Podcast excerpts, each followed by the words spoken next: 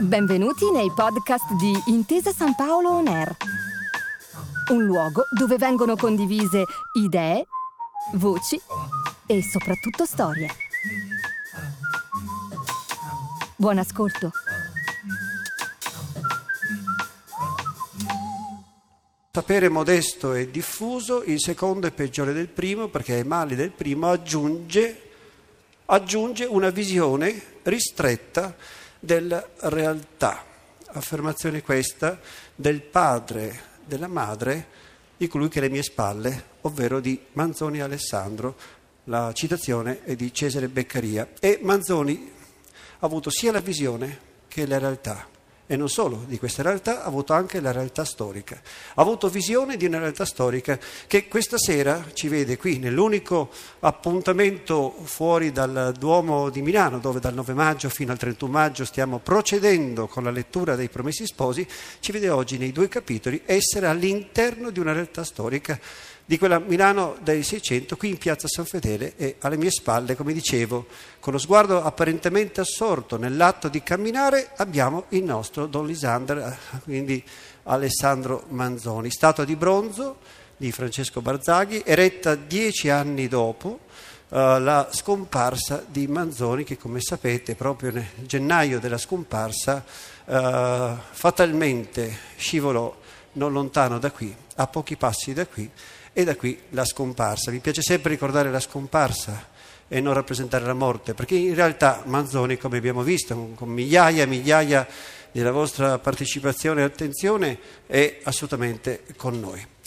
Dicevo, siamo in questa piazza e per noi è importante. Ringrazio innanzitutto il Comune di Milano che ci ha consentito di collaborare su questa iniziativa, la Fondazione Rovati con cui vogliamo, come dire, offrire e rappresentare una voce, un volto della cultura non solo milanese ma anche nazionale in quel dialogo tra le arti, ma soprattutto voglio ringraziare anche la comunità dei Gesuiti. Fra poco chiamerò anche padre Iure per un primo saluto, perché voi sapete il legame tra Alessandro Manzoni e la Chiesa alle mie spalle, ma io vorrei ricordare qui anche il legame tra Manzoni e Milano, mai sopito, tuttavia qui da sottolineare, perché nella piazza in cui voi siete non soltanto è passato, come sentiremo forse, la processione di San Carlo, non soltanto c'è la Milano della Peste, non c'è soltanto Milano e Manzoni e quindi quel 1872. Qui dove siamo noi oggi, gente, permettetemi, popolo e partecipazione alla cultura, qui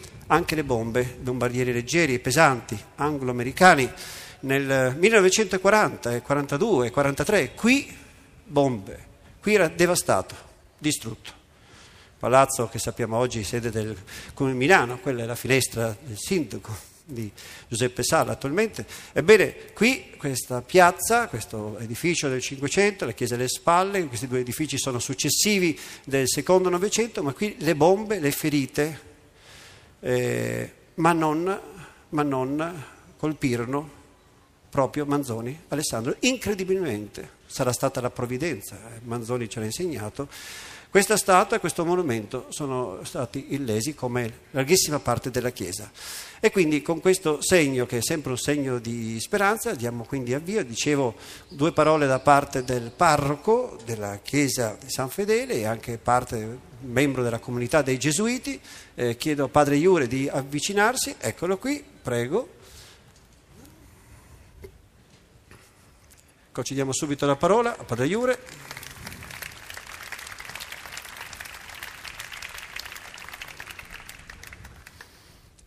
Buonasera. Così inizia la sezione dedicata ai sacramenti del Catechismo della Chiesa Cattolica. I sacramenti della nuova legge sono istituiti da Cristo e sono 7. Ossia il battesimo, la confermazione, l'eucarestia, la penitenza, l'unzione degli infermi, l'ordine e il matrimonio. I 7 sacramenti toccano tutte le tappe e tutti i momenti importanti della vita del cristiano. Grazie ad essi la vita di fede dei cristiani nasce, cresce, riceve guarigione, il dono della missione.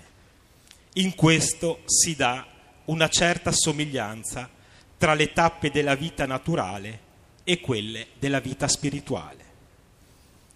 Credo non vi sia luogo più indicato per poter rendere maggiormente plastica, quasi visualizzare questo nesso che intercorre tra le tappe del ciclo della vita e le tappe che segnano la vita del credente.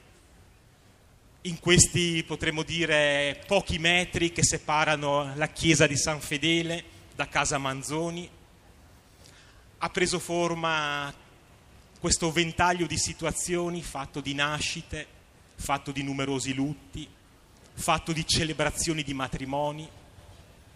Pensate che il primo matrimonio di Alessandro Manzoni è stato celebrato con rito calvinista in questo palazzo qua di fronte. A distanza di qualche anno, il secondo matrimonio di Alessandro Manzoni, vedovo, è stato celebrato in questa chiesa. Quanta vita è passata tra quel 1808 e fino al 1837. Ecco, tutto questo per dire come gli spazi, i luoghi, le distanze da percorrere, talvolta così ravvicinate, riescono a esprimere molto della vita, della fede, impastata con la vita di un cittadino parrocchiano. Alessandro Manzoni è stato parrocchiano dal 1813, quando acquistò casa Manzoni in via Morone, al giorno della sua morte. Anzi, questa chiesa fu fatale a Manzoni, non perché morì qui, non è vero. Si infortunò in quel gennaio del 1873, morì a maggio, ma è anche vero che da quel giorno non si riprese. Quindi momenti di vita, momenti di morte, amicizie profonde tessute con i miei predecessori. Manzoni ha incontrato 4 parroci, in modo particolare don Giulio Ratti e don Adalberto Catena. Sono state figure che hanno costituito amicizia, che hanno costituito confronto, che hanno costituito, potremmo dire, dialoghi non sempre facili da sostenere. Concludo dicendo che, oltre a essere l'erede di queste grandi figure, sono anche portavoce, in qualche modo espressione, della comunità dei padri gesuiti, che nei confronti di Manzoni hanno avuto una vicenda non così amichevole come i parroci non gesuiti che c'erano negli anni manzoniani. Però anche l'esperienza che Manzoni ha fatto all'interno dell'essere recepito, valorizzato, contrastato nel mondo della Chiesa Cattolica extra milanese, dove anche i gesuiti hanno giocato un ruolo significativo, prima nel far emergere resistenze, poi nel cercare di lasciare spazio, far conoscere e valorizzare Alessandro Manzoni. Tutto questo ora è un po' conservato nella nostra presenza in questa chiesa. Tutto questo poi è anche patrimonio condiviso con molti turisti, molti amici, i pochi parrocchiani che oggi vivono qui in San Fedele. E al termine di questa nostra lettura la chiesa è aperta per essere conosciuta da tutti voi, e saranno anche visibili testimonianze di questo intreccio tra fede, vita, che i registri di una parrocchia tra il 1813 e il 1873 sono ancora in grado di conservare e di comunicare. Al termine sarete tutti benvenuti. Grazie. Grazie padre Iure, anche questo riferimento alla fede e questo riferimento alla vita. Dunque la nostra serata sta per iniziare, ringraziando ancora i nostri partner di tutta l'iniziativa, Intesa San Paolo, ma anche GP Deco, che questa sera ci affianca in una serata anche di comunicazione. Questo incontro è ripreso e verrà ovviamente domani, ovviamente no, è una nostra, possibilità che abbiamo vissuto come necessità, sarà poi caricato su YouTube, e comunque è possibile anche riascoltarlo sui podcast, in modo tale da far partecipare anche il pubblico che non ha potuto seguirci. I 2 capitoli vengono introdotti l'uno alla volta, prima che io e la collega attrice offrano voce alle pagine dei Promessi Sposi, dal prefetto emerito della Biblioteca Ambrosiana, che invito a salire qui vicino a me, Marco Ballarini. Grazie.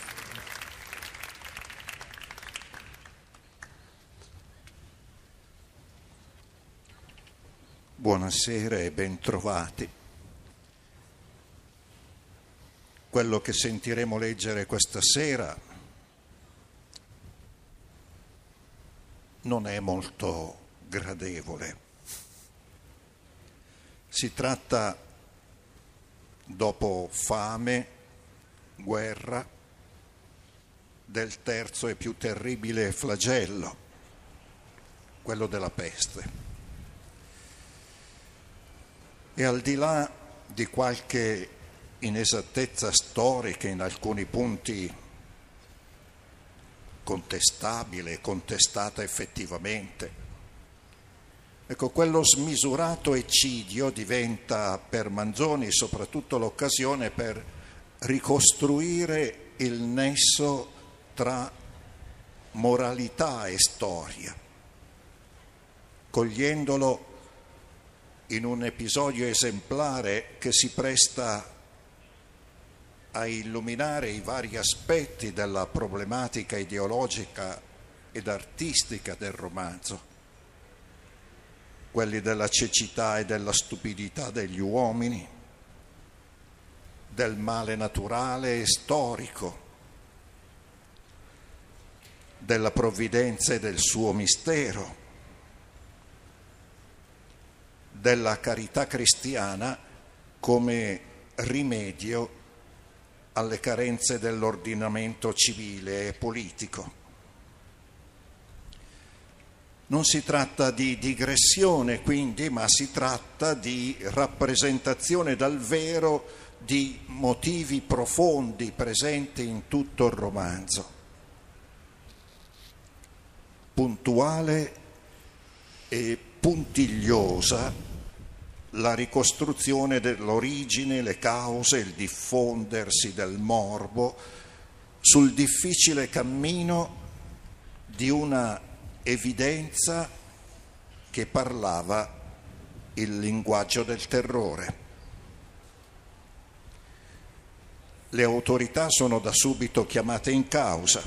Si inizia con il torpido agire del Tribunale della Sanità, con le sue inchieste, le controinchieste, i progetti, le decisioni rimandate, e si pubblica finalmente il 29 novembre la grida riguardante gli oggetti infetti e sospetti. La peste era già entrata in Milano. Frase che conclude il capoverso e apre al disastro. Il governatore Ambrogio Spinola, tutto preso dalla preoccupazione per la sua guerra, non ne mostra alcuna per la popolazione posta in sua balia, e indice quelle feste sontuose per la nascita del primogenito di Filippo IV come se non gli fosse stato parlato di nulla. Il cristianesimo del Manzoni sente il misfatto e insorge con le solite armi dell'ironia e del sarcasmo.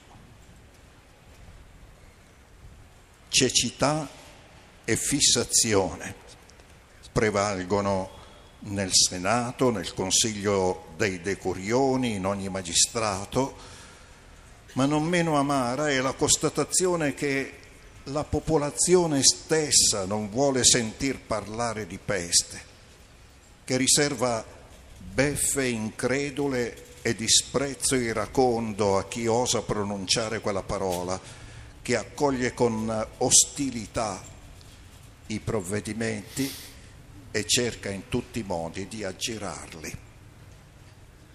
E quando la presenza del male, di quel male, è ormai evidente, ecco la negazione del suo diffondersi in modo naturale, che induce a parlare di arti benefiche, operazioni diaboliche, e scatena la caccia agli untori. In principio, dunque, non peste, assolutamente no, per nessun conto. Proibito anche proferirne il vocabolo. Poi febbri pestilenziali. L'idea s'ammette per isbieco in un aggettivo.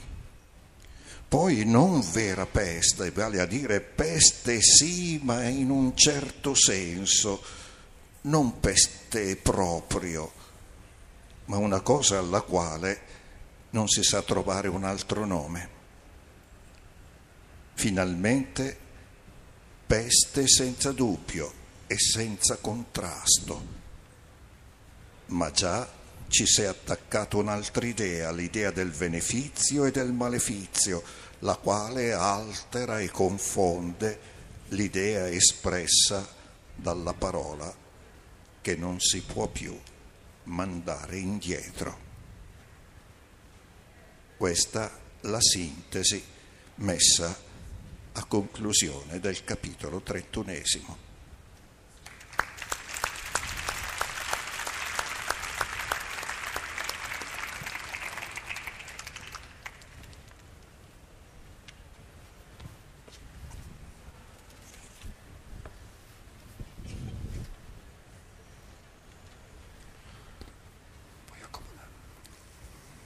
La peste, che il Tribunale della Sanità aveva temuto che potesse entrare con le bande alemanne nel milanese, c'era entrata davvero, come è noto. Ed è noto parimente che non si fermò qui, ma invase e spopolò una buona parte d'Italia. Condotti dal filo della nostra storia, noi passiamo a raccontare gli avvenimenti principali di quella calamità. Nel milanese si intende, anzi in Milano quasi esclusivamente. Noi, esaminando e confrontando con molta diligenza, se non altro, tutte le relazioni stampate, più d'una inedita, molti in ragione del poco che ne rimane documenti, come dicono ufficiali, abbiamo cercato di farne non già quel che si vorrebbe, ma qualche cosa che non è stato ancor fatto. Dar così, per ora e finché qualchedun altro non faccia meglio, una notizia succinta ma sincera e continuata di quel disastro. Per tutta dunque la striscia di territorio percorsa dall'esercito s'era trovato qualche cadavere nelle case, qualcheduno sulla strada.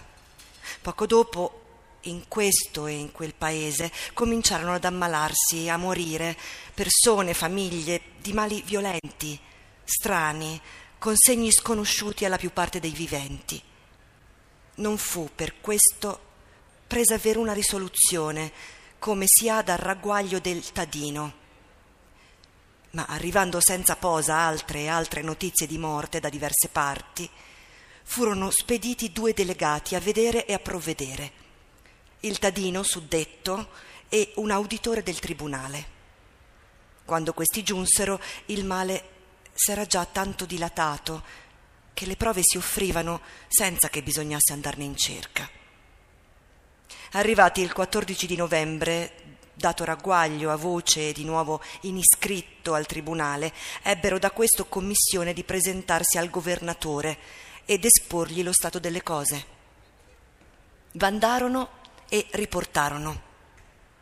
Aver lui di tali nuove provato molto dispiacere, mostratone un gran sentimento, ma i pensieri della guerra esser più pressanti, sed belli graviores esse curras.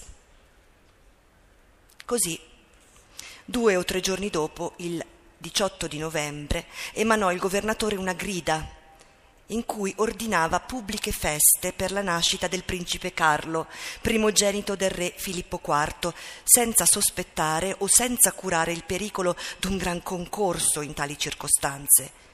Tutto come in tempi ordinari, come se non gli fosse stato parlato di nulla.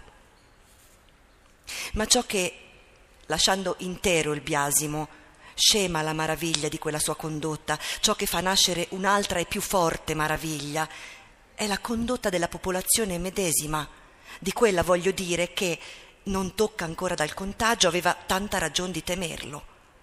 All'arrivo di quelle nuove, dei paesi che ne erano così malamente imbrattati, di paesi che formano intorno alla città quasi un semicircolo, in alcuni punti distante da essa non più di 18-20 miglia, chi non crederebbe che vi si suscitasse un movimento generale, un desiderio di precauzioni bene o male intese, almeno una sterile inquietudine? Eppure, se in qualche cosa le memorie di quel tempo vanno d'accordo, è nell'attestare che non ne fu nulla.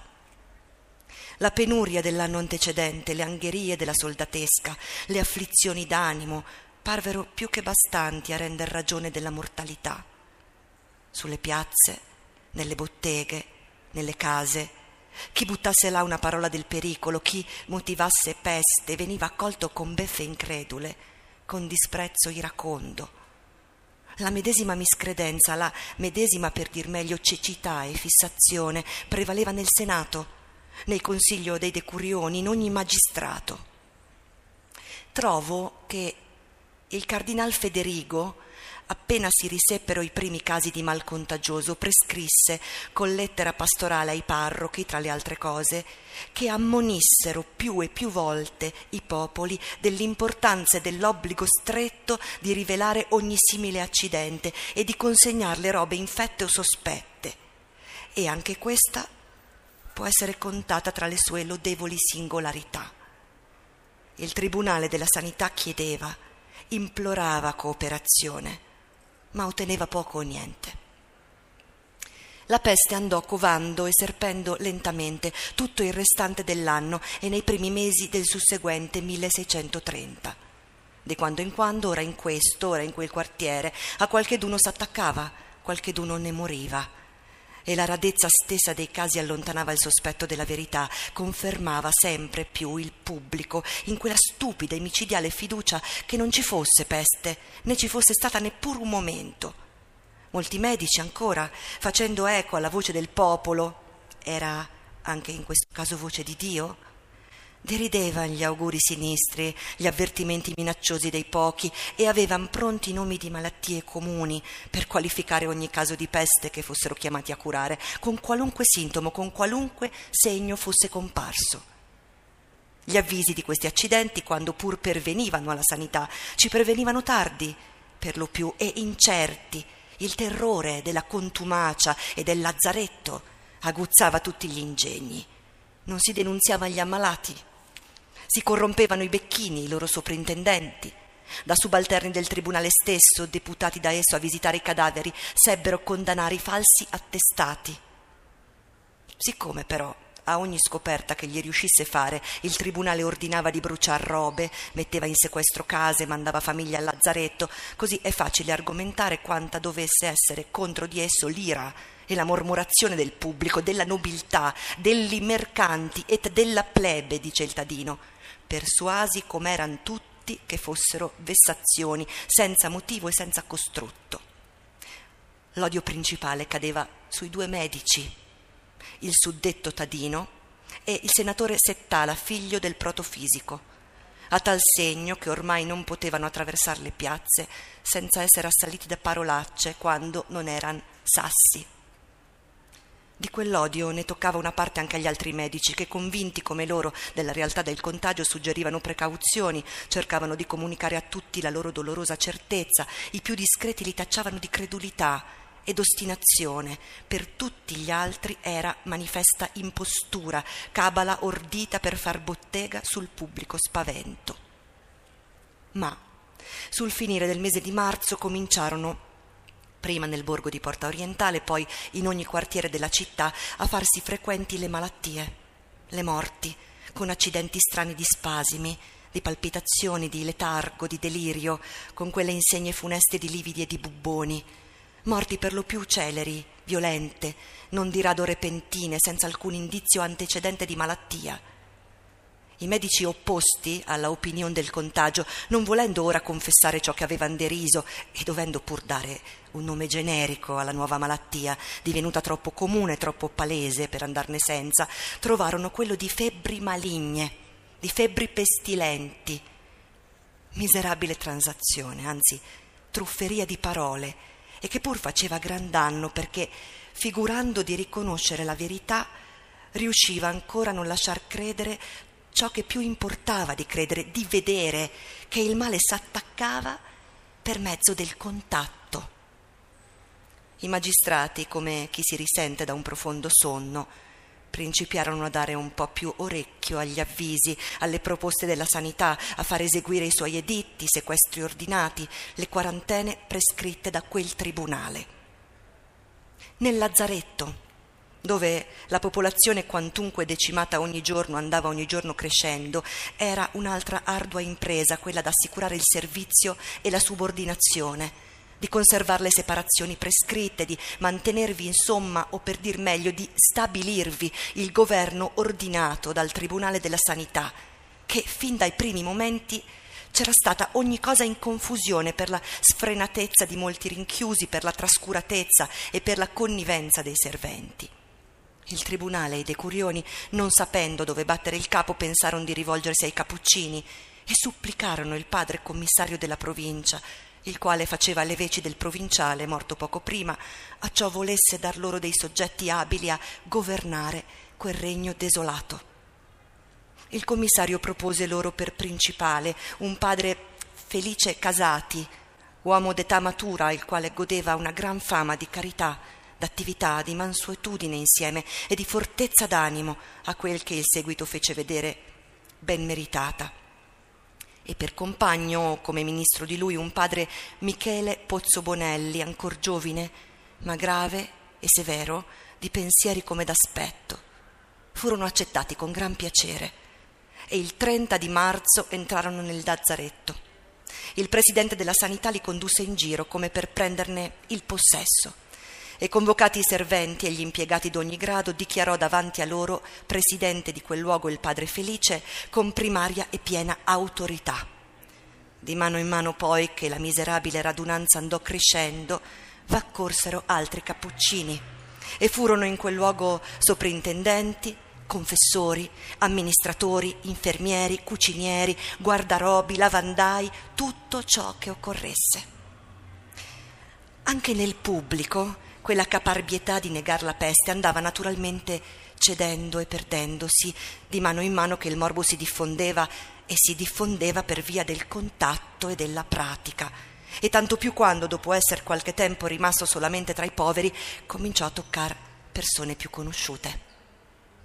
Ma l'uscite, i ripieghi, le vendette, per dir così, della caparbietà convinta, sono alle volte tali da far desiderare che fosse rimasta ferma e in vita fino all'ultimo, contro la ragione e l'evidenza.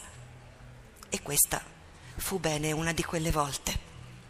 Coloro i quali avevano impugnato così risolutamente, così a lungo, che ci fosse vicino a loro, tra loro, un germe di male che poteva per mezzi naturali propagarsi e fare una strage, non potendo ormai negare il propagamento di esso e non volendo attribuirlo a quei mezzi, che sarebbe stato confessare a un tempo un grande inganno e una gran colpa, erano tanto più disposti a trovarci qualche altra causa, a menar buona qualunque ne venisse messa in campo. Per disgrazia ce n'era una in pronto nelle idee, nelle tradizioni comuni allora, non qui soltanto ma in ogni parte d'Europa: arti benefiche, operazioni diaboliche, gente congiurata a sparger la peste per mezzo di veleni contagiosi, di malie. Ma due fatti, l'uno di cieca e indisciplinata paura, l'altro di non so quale cattività, furono quelli che convertirono quel sospetto indeterminato d'un attentato possibile in sospetto e per molti in certezza d'un attentato positivo e d'una trama reale. Alcuni, ai quali era parso di vedere la sera del 17 di maggio persone in Duomo andare ungendo un assito che serviva a dividere gli spazi assegnati a due sessi, fecero nella notte portar fuori della chiesa l'assito e una quantità di panche rinchiuse in quello. Quantunque il presidente della sanità, corso a far la visita con 4 persone dell'uffizio, avendo visitato l'assito, le panche, le pile dell'acqua benedetta, senza trovar nulla che potesse confermare l'ignorante sospetto d'un attentato benefico, avesse per compiacere all'immaginazione altrui e piuttosto per abbondare in cautela che per bisogno avesse, deciso che bastava dar una lavata all'assito.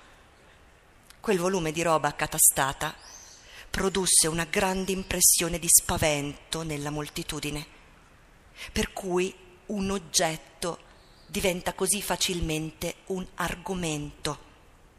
Si disse e si credette generalmente che fossero state unte in Duomo tutte le panche, le pareti e fin le corde delle campane. La mattina seguente un nuovo e più strano, più significante spettacolo colpì gli occhi e le menti dei cittadini. In ogni parte della città si videro le porte delle case e le muraglie, per lunghissimi tratti intrise di non so che sudiceria giallognola, biancastra, sparsavi come con delle spugne. O sia stato un gusto sciocco di far nascere uno spavento più rumoroso e più generale, o sia stato un più reo disegno da crescere la pubblica confusione, o non saprei che altro. La cosa è attestata di maniera che ci parrebbe men ragionevole l'attribuirla a un sogno di molti che al fatto d'alcuni, fatto del resto che non sarebbe stato né il primo né l'ultimo di tal genere.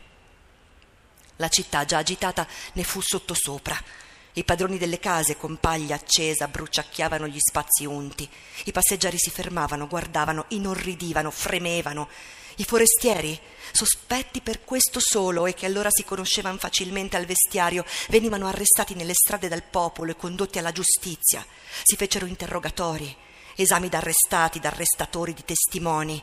Non si trovò reo nessuno. Le menti erano ancor capaci di dubitare, d'esaminare, di intendere. Il Tribunale della Sanità pubblicò una grida con la quale prometteva premio e impunità a chi mettesse in chiaro l'untore, l'autore e gli autori del fatto. Mentre il Tribunale cercava, molti nel pubblico, come accade, avevano già trovato.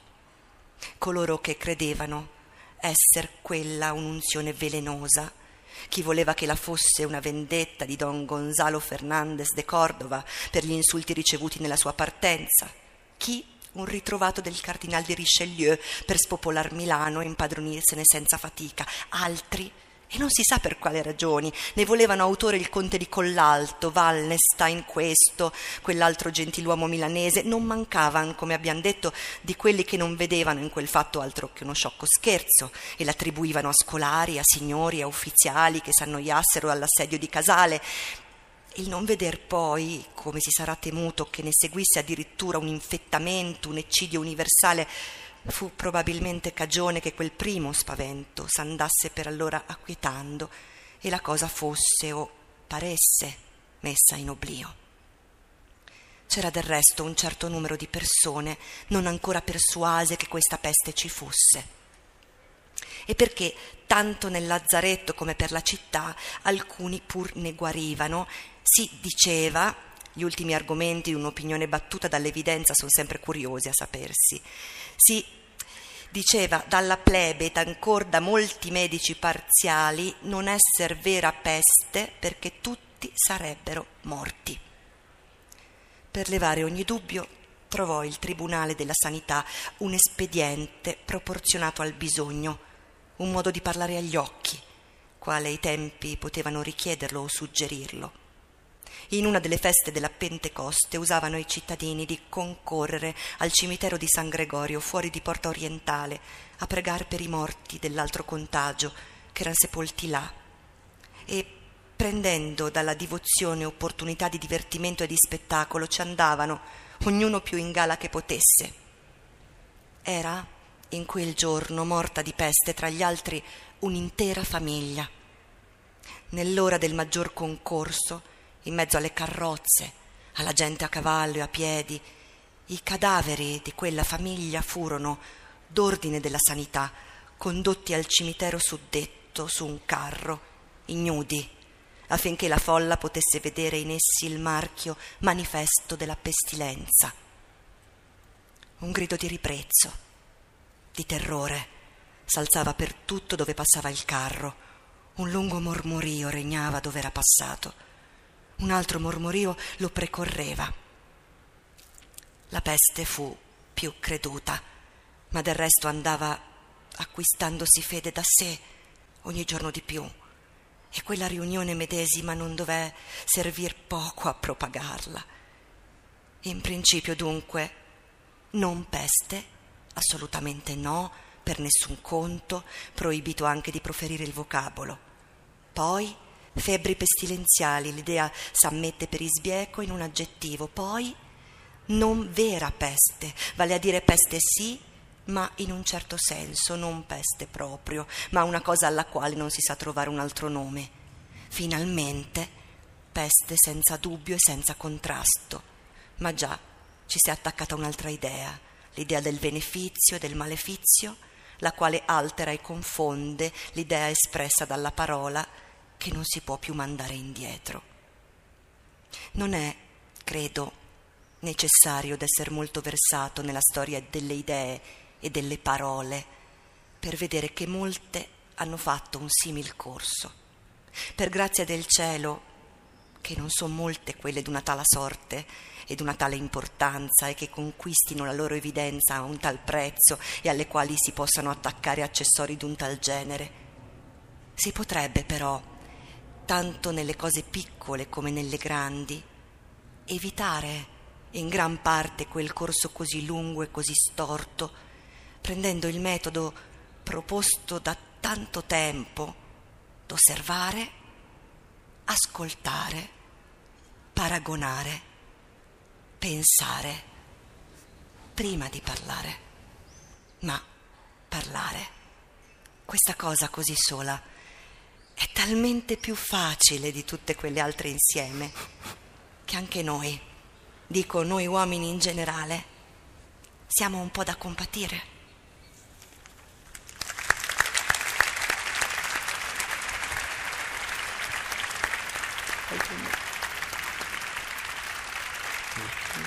Federica Fracassi.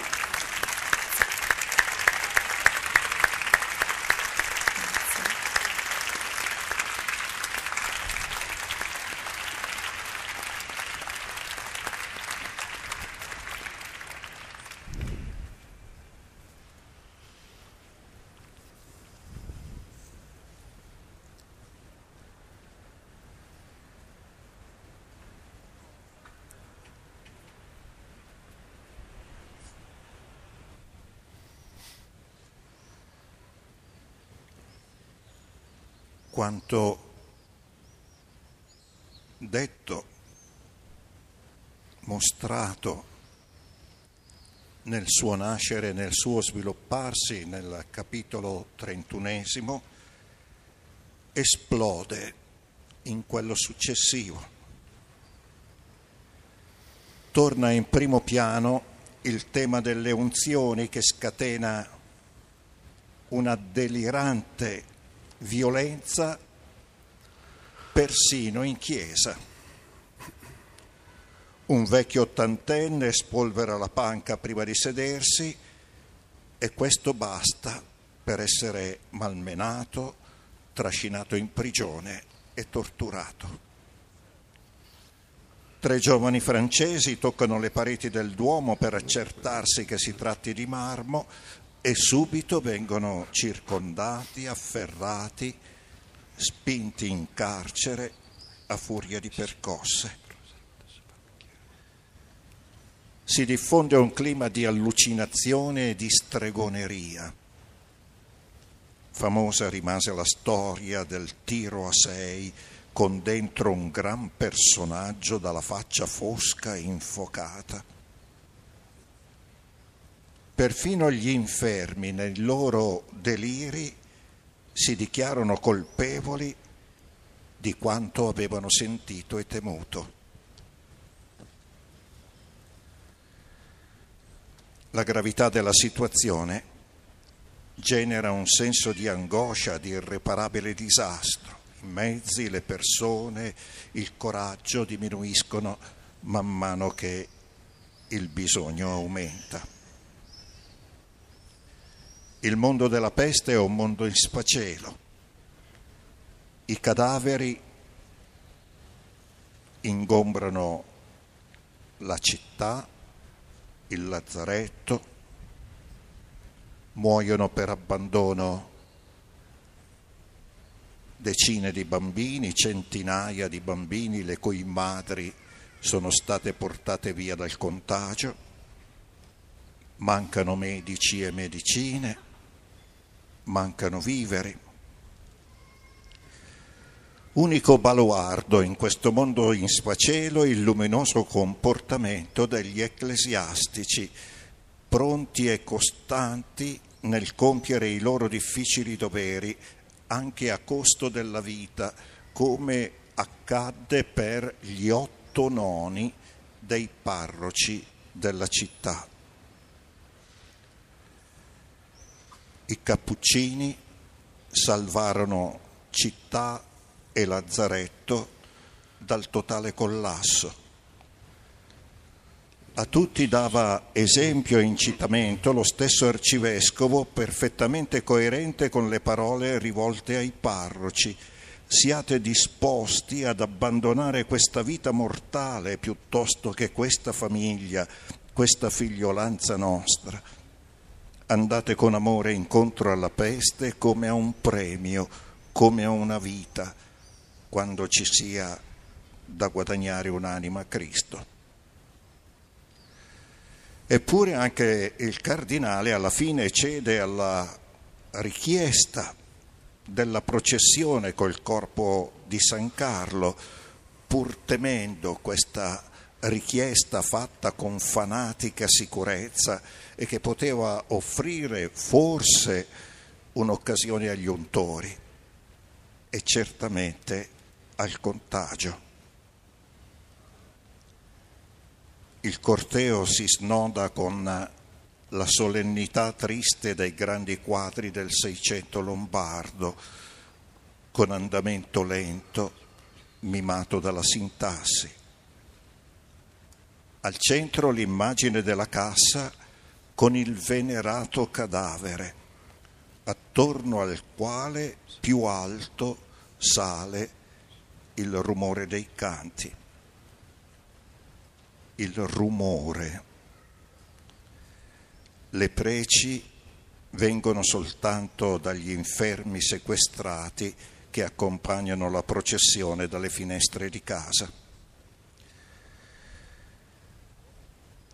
A peggiorare ulteriormente la situazione è il dilagare della perversità, perché i malviventi possono agire impunemente e spesso la forza pubblica viene a trovarsi nelle mani dei peggiori di loro. Monatti e apparitori non solo agiscono da approfittatori, ma propagano ulteriormente il contagio. La peste per loro è un'entrata, un regno, una festa. Il principio di disgregazione penetra anche ai livelli più profondi. La diffidenza e il terrore contagiano i rapporti tra moglie e marito, tra padri e figli, fratello e fratello. Con la perversità dilaga la follia. A negare la peste e la sua tragica realtà e la sua modalità di diffusione intervengono comete e congiunzioni astrali, citazioni di autori antichi e recenti a prova di peste manufatta, veleni, malie, polveri, unti.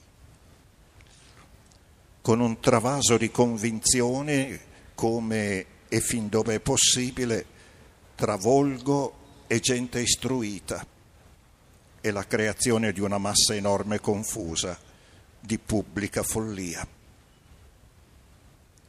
Perfino i medici, che avevano visto nascere e diffondersi il contagio, cedettero alla convinzione delle unzioni benefiche e malefiche, e i magistrati consumarono le forze residue nella caccia agli untori. Si sparse la voce che nella casa di campagna di 2 gentiluomini milanesi 40 persone erano addette alla fabbricazione di queste pozioni velenose. Si mandò a vedere e non si trovò nulla.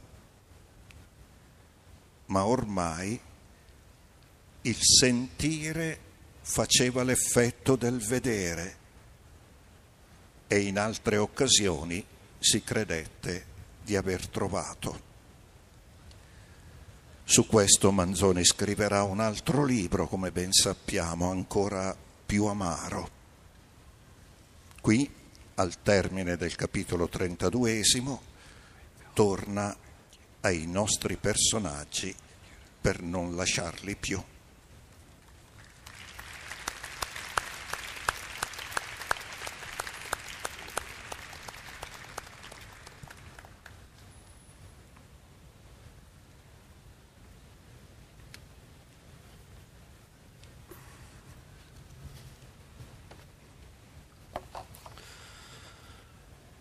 Divenendo sempre più difficile il supplire alle esigenze dolorose della circostanza, era stato il 4 di maggio deciso nel Consiglio de Decurioni di ricorrere per aiuto al governatore. Il governatore scrisse in risposta condoglianze e nuove esortazioni. Dispiacerli di non poter trovarsi nella città per impiegare ogni soccura in sollievo di quella, ma sperare che a tutto avrebbe supplito lo zelo di quei signori. Questo essere il tempo di spendere senza risparmio, di ingegnarsi in ogni maniera, in quanto le richieste espresse è il miglior modo che il tempo y necesidades presentes se permitieran. E sotto un girigogolo che voleva dire Ambrogio Spinola chiaro come le sue promesse. Insieme con quella risoluzione i Decurioni ne avevano presa un'altra,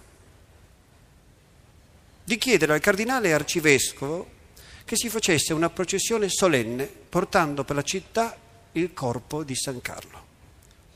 E il buon prelato rifiutò per molte ragioni. Gli dispiaceva quella fiducia in un mezzo arbitrario e temeva che se l'effetto non avesse corrisposto la fiducia si cambiasse in scandalo. Temeva di più che, seppur c'era di questi untori, la processione fosse un'occasione troppo comoda al delitto. Se non ce n'era, il radunarsi tanta gente non poteva che espandere sempre più il contagio. Pericolo ben più che reale, perché il sospetto sopito delle unzioni si era intanto ridestato, più generale e più furioso di prima. Si era visto di nuovo, questa volta era parso di vedere, unte muraglie, porte di edifici pubblici, usci di case, martelli. Le nuove di tali scoperte volavano di bocca in bocca e, come accade più che mai quando gli animi sono preoccupati, il sentire faceva l'effetto del vedere.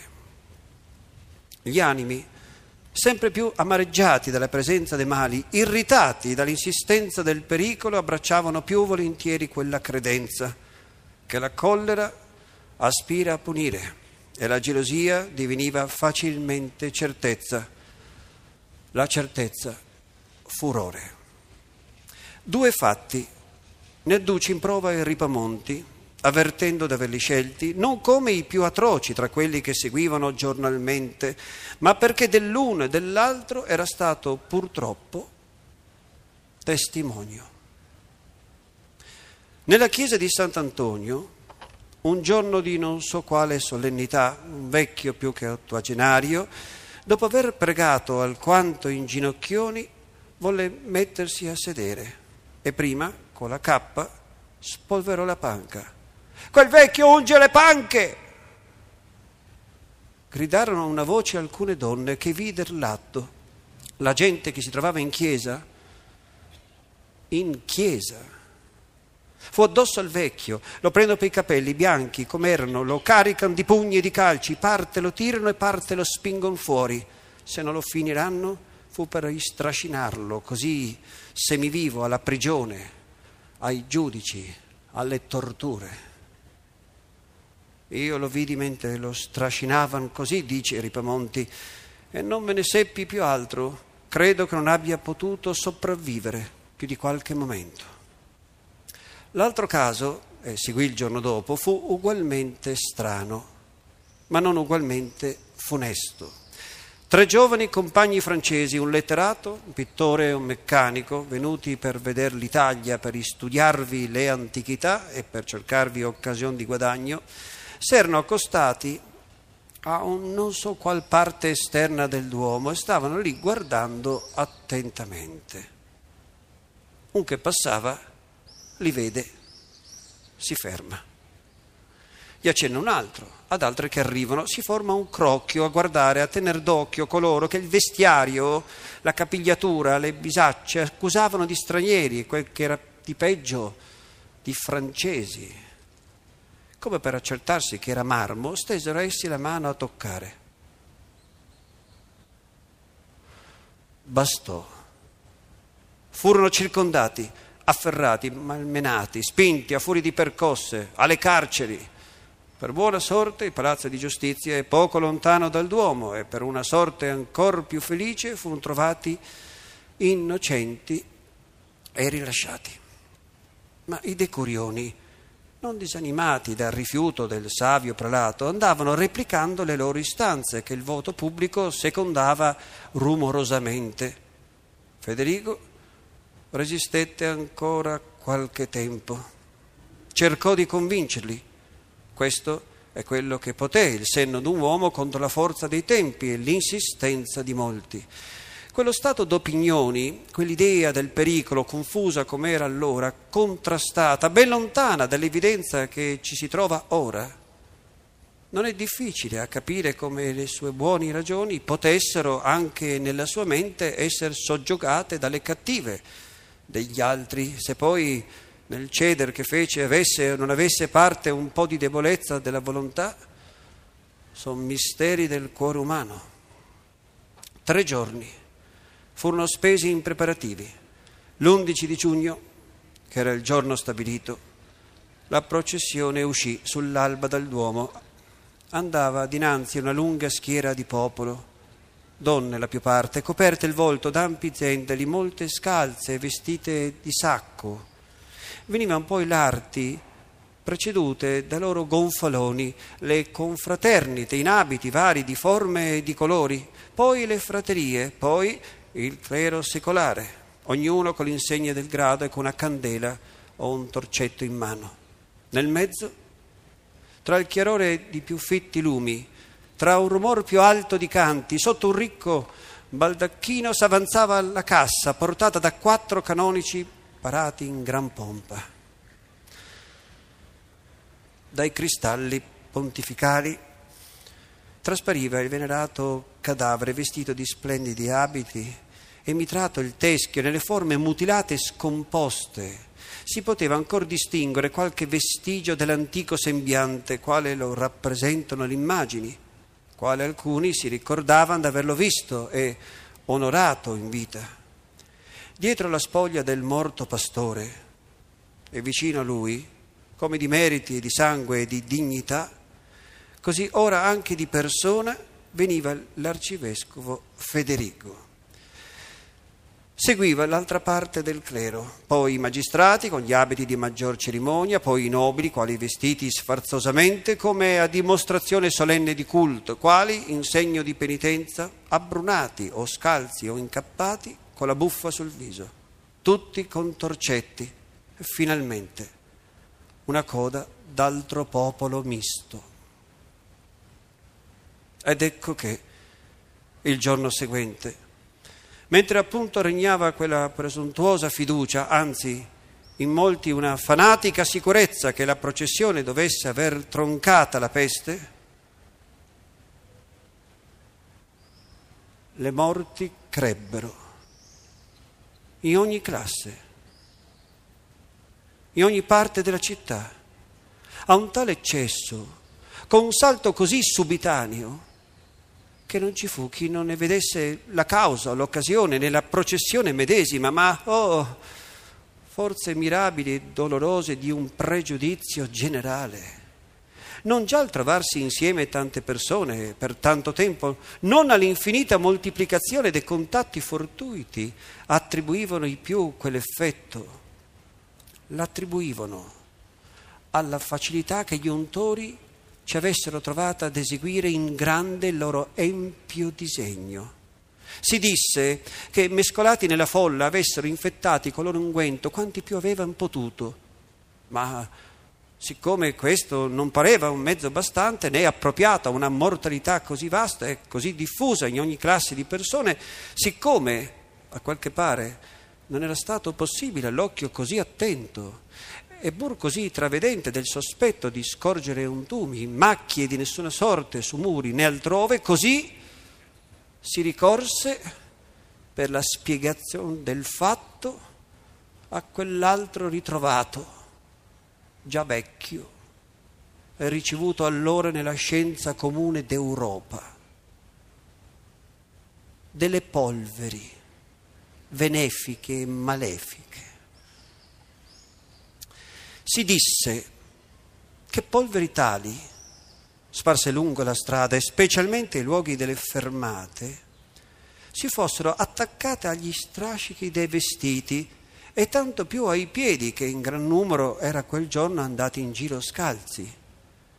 Vide pertanto, dice uno scrittore contemporaneo, lì stesso giorno della processione, la pietà cozzar con l'impietà, la perfidia con la sincerità, la perdita con l'acquisto. Ed era invece il povero senno umano che cozzava con fantasmi creati da sé. Da quel giorno la furia del contagio andò sempre crescendo. In poco tempo non ci fu quasi più casa che non fosse toccata. Il 4 di luglio, come trovi un'altra lettera dei conservatori della sanità al governatore, la mortalità giornaliera oltrepassava i 500. Più innanzi e nel colmo arrivò, secondo il calcolo più comune, a 1200, 1500 e più di 3500, se vogliamo credere al Tadino. Si pensi ora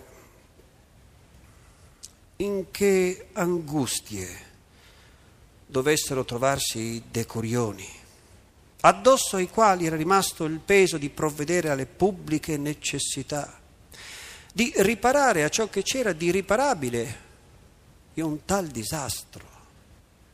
Bisognava ogni giorno sostituire, ogni giorno aumentare serventi pubblici di varie specie. I mezzi, le persone, il coraggio diminuivano di mano in mano che il bisogno cresceva. Una volta il lazzaretto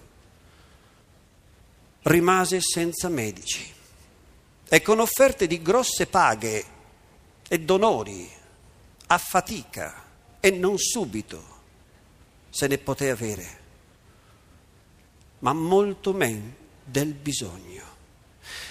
Fu spesso lì per lì mancare affatto di viveri, a segnal di temere che ci avesse a morire anche di fame, e più di una volta, mentre non si sapeva più dove battere la testa per trovare il bisognevole, vennero a tempo abbondanti sussidi per inaspettato dono di misericordia privata, che in mezzo allo stordimento generale, alla indifferenza per gli altri nata dal continuo temer per sé, ci furono degli animi sempre desti alla carità.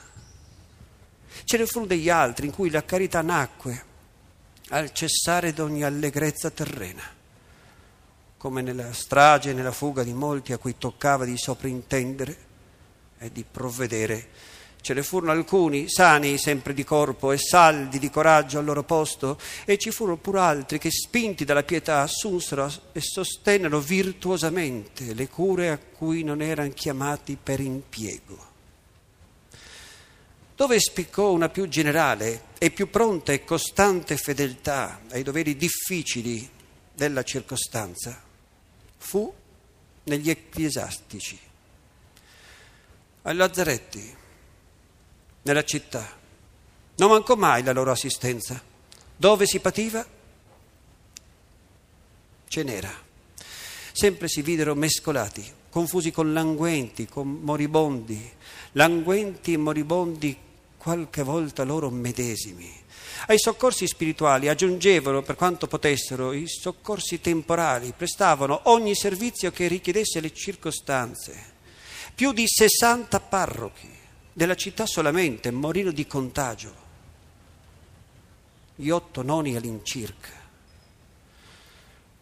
Federigo dava a tutti, come era da aspettarsi da lui, incitamento ed esempio. Mortagli intorno quasi tutta la famiglia arcivescovile e facendogli istanza parenti, alti magistrati, principi circonvicini, che s'allontanasse dal pericolo, ritirandosi in qualche villa, Federigo rigettò un tal consiglio, resistette alle istanze con quell'animo con cui scriveva ai parrochi. Siate disposti ad abbandonare questa vita mortale piuttosto che questa famiglia, questa figliolanza nostra. Andate con amore incontro alla peste, come a un premio, come a una vita, quando ci sia da guadagnare un'anima a Cristo. Non trascurò quelle cautele che non gli impedissero di fare il suo dovere sulla qualcosa, diede anche istruzioni e regole al clero e insieme non curò il pericolo né parve se ne avvedesse quando per far del bene bisognava passar per quello. Si cacciò, insomma, e visse nel mezzo della pestilenza. Maravigliato anche lui alla fine d'esserne uscito illeso. Così, nei pubblici infortuni, nelle lunghe perturbazioni, in quell'ordine consueto si vede sempre un aumento, una sublimazione di virtù, ma purtroppo non manca mai insieme un aumento ed ordinario ben più generale di perversità. E questo pure fu segnalato. I birboni, che la peste risparmiava e non atterriva, trovavano nella confusione comune, nel rilasciamento di ogni forza pubblica, una nuova occasione d'attività, una nuova sicurezza di impunità. Si fecero i monatti arbitri d'ogni cosa, entravano da padroni, da nemici nelle case e senza parlare dei rubamenti, come trattavano gli infelici ridotti dalla peste a passar per tal mani, le mettevano quelle mani infette, scellerate sui sani, figliuoli, parenti, mogli, mariti, minacciando di strascinarli al lazzaretto se non si riscattavano o non venivano riscattati i condannari. Altre volte mettevano a prezzo i loro servizi, ricusando di portar via i cadaveri già putrefatti, a meno di tanti scudi. Si disse, e tra la leggerezza degli uni e la malvagità degli altri è ugualmente malsicuro il credere e il non credere, si disse, e l'afferma anche il Tadino, che monatti apparitori lasciassero cadere apposta dai carri robe infette per propagare e mantenere la pestilenza, divenuta per essi un'entrata, un regno, una festa. Altri sciagurati, fingendosi monatti, portando un campanello attaccato a un piede, come era prescritto a quelli, per distintivo e per avviso del loro avvicinarsi, si introducevano nelle case a farne di tutte le sorte, in alcune aperte, vuote da abitanti o abitate soltanto da qualche languente, da qualche moribondo. Entravano ladri a mansalva, a saccheggiare, altre venivano sorprese, invase da birri che facevano lo stesso, e anche cose peggiori, del pari con la perversità. Crebbe la pazzia, la vastità immaginata, la stranezza della trama turbavano tutti i giudizi, alteravano tutte le ragioni della fiducia reciproca. Da principio si credeva soltanto che quei supposti untori fossero mossi dall'ambizione, dalla cupidigia. Andando avanti si sognò, si credette che ci fosse una non so quale volontà diabolica in quell'ungere, un'attrattiva che dominasse la volontà. Ma ciò che reca maggior maraviglia è il vedere i medici. Dico i medici, che fin da principio avevano creduto alla peste, dico in specie il Tadino, il quale l'aveva pronosticata, vista entrare, tenuta d'occhio per dir così nel suo progresso, il quale aveva detto e predicato che l'era peste s'attaccava col contatto, che non mettendovi riparo ne sarebbe infettato tutto il paese. Vederlo poi, da questi effetti medesimi, cavare argomento certo delle unzioni benefiche, malefiche, lui, che in quel Carlo Colonna, il secondo che morì di peste in Milano, aveva notato il delirio come un accidente della malattia, vederlo poi addurre in prova delle unzioni, della congiura diabolica, un fatto di questa sorte. Che due testimoni deponevano di aver sentito raccontare da un loro amico infermo come una notte gli erano venute persone in camera a esibirgli la guarigione e danari, se avesse voluto ungere le case del contorno, e come, al suo rifiuto, quelli se n'erano andati e in loro vece era rimasto un lupo sotto il letto e 3 gattoni sopra, che sino al far del giorno vi dimororno. Se fosse stato uno solo che connettesse così, si dovrebbe dire che aveva una testa curiosa, o piuttosto non ci sarebbe ragione di parlarne, ma siccome erano molti, anzi, quasi tutti, così è storia dello spirito umano, e dà occasione di osservare quanto una serie ordinata e ragionevole di idee possa essere scompigliata da un'altra serie di idee che si getti attraverso. Del resto quel Tadino era qui uno degli uomini più riputati del suo tempo. 2 illustri e benemeriti scrittori hanno affermato che il cardinal Federigo dubitasse del fatto delle unzioni. Noi vorremmo poter dare a quell'inclita e amabile memoria una lode ancor più intera e rappresentare il buon prelato in questo, come in altre cose, superiore alla più parte dei suoi contemporanei. Ma siamo invece costretti di notar di nuovo in lui un esempio della forza di un'opinione comune anche sulle menti più nobili. Si è visto, almeno da quel che ne dice Ripamonti, come da principio veramente stesse in dubbio. Ritenne poi sempre che in quell'opinione avesse gran parte la credulità, l'ignoranza, la paura, il desiderio di scusarsi di aver così tardi riconosciuto il contagio e pensato a mettervi riparo, che molto ci fosse esagerato, ma insieme che qualcosa ci fosse di vero. Ci furono però di quelli che pensarono fino alla fine e finché vissero che tutto fosse immaginazione, e lo sappiamo non da loro che nessuno fu abbastanza ardito per esporre al pubblico un sentimento così opposto a quello del pubblico. Lo sappiamo dagli scrittori che lo deridono e lo riprendono, lo ribattono come un pregiudizio di alcuni, un errore che non s'attentava a divenire a disputa palese, ma che pur viveva. Lo sappiamo anche da chi ne aveva notizia per tradizione.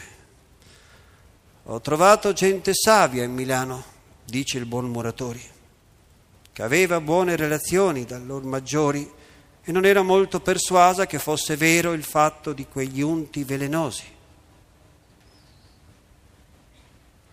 Si vede che era uno sfogo segreto della verità, una confidenza domestica, e il buon senso c'era, ma se ne stava nascosto per paura del senso comune.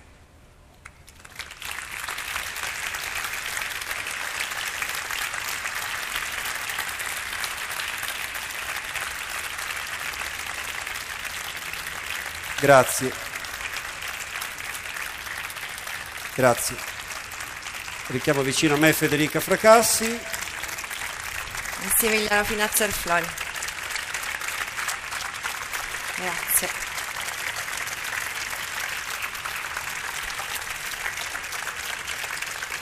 Grazie davvero. Come è stato anticipato prima, abbiamo la possibilità, il piacere, l'opportunità di proseguire il nostro viaggio alle nostre spalle, di accedere alla chiesa San Fedele. Invito il pubblico, ringraziando ancora coloro che ci hanno sostenuto, come Green Thesis, come l'assessorato alla cultura in questo evento, che il nostro viaggio prosegue il 29, il 30 e il 31, gli ultimi 3 giorni, abbiamo iniziato il 9 maggio, di nuovo in Duomo, sotto la navata centrale, per gli ultimi capitoli. Ma sono ultimi capitoli soltanto per il maggio manzoniano, dopodiché sono certo tutti torneremo a rileggere i Promessi Sposi dai primissimi capitoli. Grazie e a lunedì.